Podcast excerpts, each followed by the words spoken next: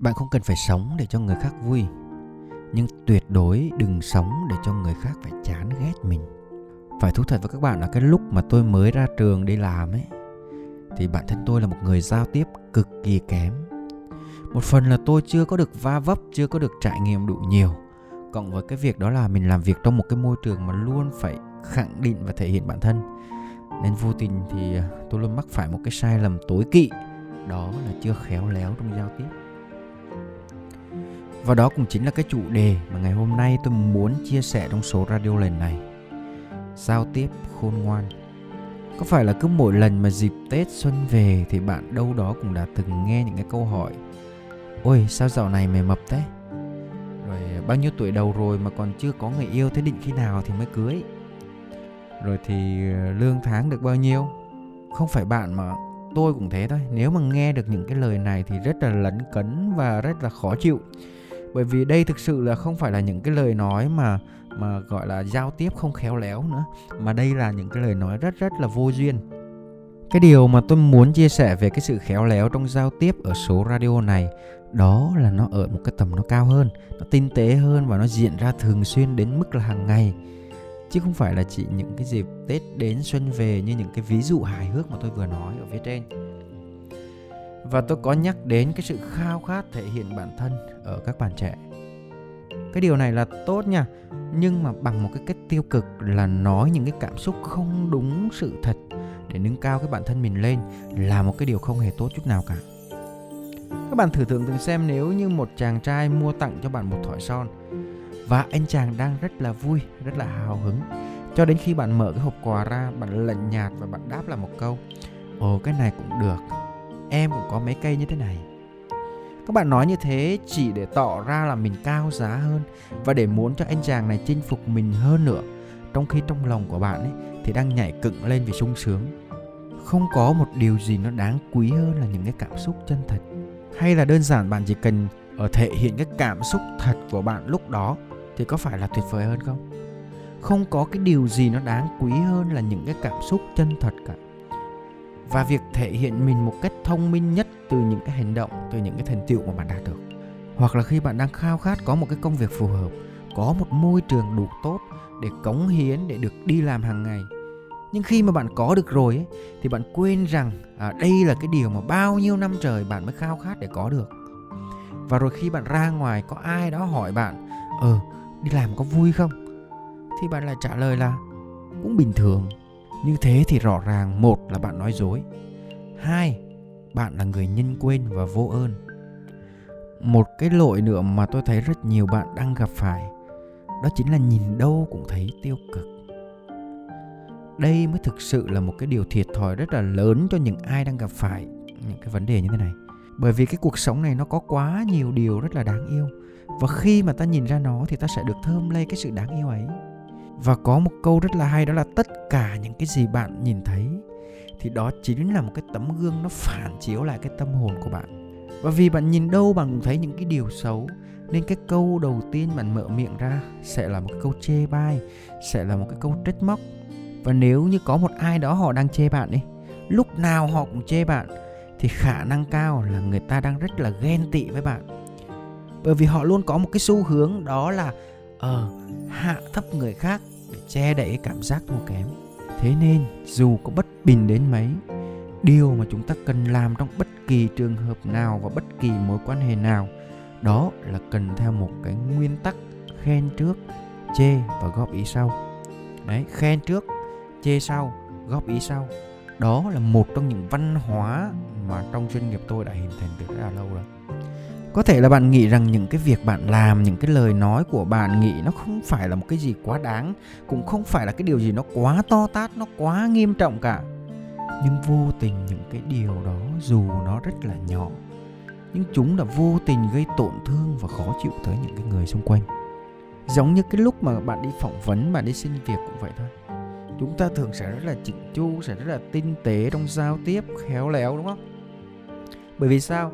Bởi vì chúng ta đứng trước một cái quyết định một mất một còn và nó ảnh hưởng tới quyền lợi của bản thân. Và khi mà chúng ta được uh, được nhận rồi được nhận vào làm rồi thì chúng ta rất là xúc động chúng ta biết ơn chúng ta cảm ơn các kiểu rất là dễ thương.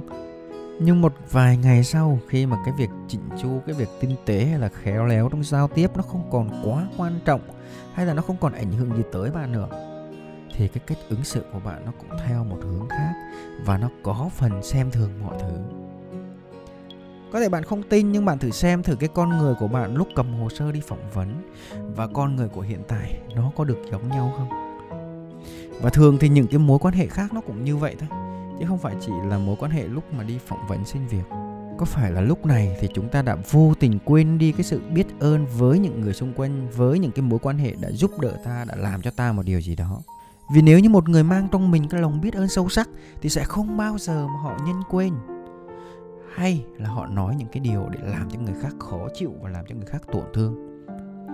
Và chỉ cần chúng ta giữ được cái lòng biết ơn đối với những cái gì mà chúng ta may mắn nhận được, thì tôi tin chắc là những cái lời bạn nói ra đều khiến cho mọi người phải vui vẻ, mỉm cười và phải biết ơn lại bạn.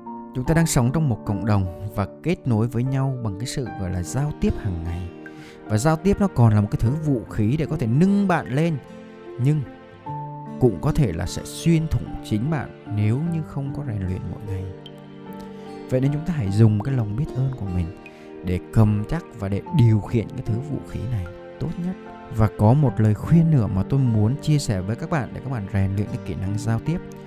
Đó là phải xác định rõ từng cái mối quan hệ đối với mỗi người. Bạn phải rệt ròi cái chuyện này và tuyệt đối không được mắc sai lầm. Những ai là người thân, gia đình những ai là mối quan hệ bạn bè? Những ai là mối quan hệ đồng nghiệp? Những ai là mối quan hệ cấp trên là sếp? Và dựa vào những cái mối quan hệ đó thì chúng ta phải biết là nên ứng xử, nên có những cái lời nói, có những cái thái độ, có những cái hành động trong cái phạm vi cái mối quan hệ đó cho phép. Tôi không có bảo bạn là không được trở nên thân thiết với những người xung quanh. Điều này là những cái mối liên kết xã hội và mạng lưới quan hệ của bạn thôi nhưng có bao giờ bạn đã từng cảm thấy những cái người hành động rất là xuồng xả với mình? Quá mức hơn một cái mối quan hệ mà bạn đã đặt tên cho nó. Nếu bạn đã từng thấy như thế, thì hãy nghĩ đến việc đó là người ta sẽ đặt tên cho mối quan hệ của bạn và họ là gì. Còn trong trường hợp mà một người mà có nhiều vai trò trong cuộc sống của bạn, thì hãy cứ để cho những cái giới hạn ấy giao nhau, nhưng cũng tuyệt đối đừng vi phạm ra khỏi những cái vòng tròn giới hạn đó. Và chỉ khi cái mối quan hệ của bạn được nâng lên một tầm cao mới thì những cái vòng tròn giới hạn ấy, nó cũng sẽ tự động dần dần dần dần được mở rộng ra. Tìm đến những người xung quanh bạn xem ai là người được mọi người yêu quý, thái độ, lời nói của họ luôn làm người khác hài lòng. Đương nhiên là tôi không nói tới những cái người nịnh bợ, bởi vì nịnh bợ thì nó lại là khác nữa rồi. Bạn hãy quan sát và phân tích và học hỏi ở họ để cái kỹ năng giao tiếp được tốt lên mỗi ngày. Và tiếp theo đó là bạn hãy lên danh sách những cái người xung quanh bạn bạn hãy định nghĩa bạn với họ là mối quan hệ gì và vạch ra cho mình một cái giới hạn với từng mối quan hệ đó. Và hãy nghĩ lại xem, từ trước đến giờ, bạn đã từng chạm tới cái giới hạn nào đó chưa? Bạn đã có những cái thái độ, những cái câu nói quá đáng vượt ra khỏi cái giới hạn mối quan hệ đó chưa? Hãy điều chỉnh hành vi, hãy điều chỉnh cái lời nói của mình và đặt vào đó một lòng biết ơn sâu sắc kèm theo cái lời xin lỗi bạn không phải là người sống để làm hài lòng tất cả mọi người. Nhưng thái độ, lời nói của bạn nếu như ai cũng khó chịu, cũng không hài lòng thì chắc chắn là bạn đang gặp vấn đề về giao tiếp. Tôi tin là các mối quan hệ xung quanh bạn cũng sẽ được cải thiện và mở rộng đáng kể. Chỉ cần bạn bắt đầu với một cái nụ cười thân thiện ở trên môi và hai câu nói đơn giản nhất, đó là xin lỗi và cảm ơn. Bạn không nhất thiết phải nói những cái lời để làm người khác vui, nhưng cũng đừng nói những cái điều mà làm cho họ cảm thấy khó chịu vì suy cho cùng ấy, thì tất cả những cái hành động bạn làm, những cái điều bạn nói, thì dù nó có là nhỏ nhất đi nữa, thì nó đều làm nên những cái mối quan hệ, những cái sự thành công trong sự nghiệp, cho đến cả hạnh phúc của gia đình. Và điều quan trọng nhất là tạo nên cái con người bạn. Vì suy cho cùng thì ai mà chẳng muốn có được nhiều người thương mến.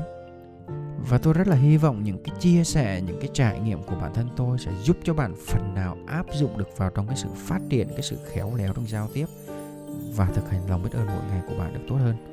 À, tôi rất là hy vọng những cái chia sẻ từ trải nghiệm của bản thân tôi sẽ giúp cho bạn phần nào áp dụng được vào trong cái việc phát triển sự khéo léo trong giao tiếp và thực hành lòng biết ơn mỗi ngày được tốt hơn. Nếu như bạn cảm thấy cái radio này của tôi nó hay và có ý nghĩa và bạn muốn chia sẻ lại cho người thân bạn bè của bạn thì bạn có thể tìm kiếm ở trên Facebook fanpage YouTube Đỗ Đức Quang. Bên cạnh đó thì bạn cũng có thể tìm kiếm trên Spotify Tâm sự khởi nghiệp và cuộc sống Đỗ Đức Quang. Chúc cho các bạn có một tuần mới an vui và hạnh phúc. Xin chào và hẹn gặp lại tất cả các bạn trong các số radio tiếp theo.